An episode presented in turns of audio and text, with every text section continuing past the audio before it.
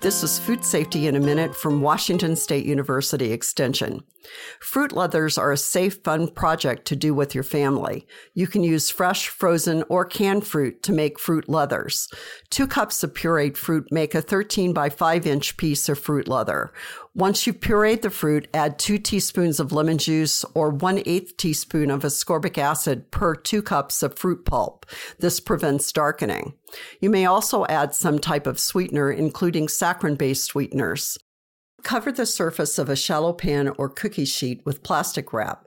Pour fruit mixture on the surface, spreading to 13 by 15 inches. You can dry the fruit leather in a dehydrator, an oven, or one to two days in the sun.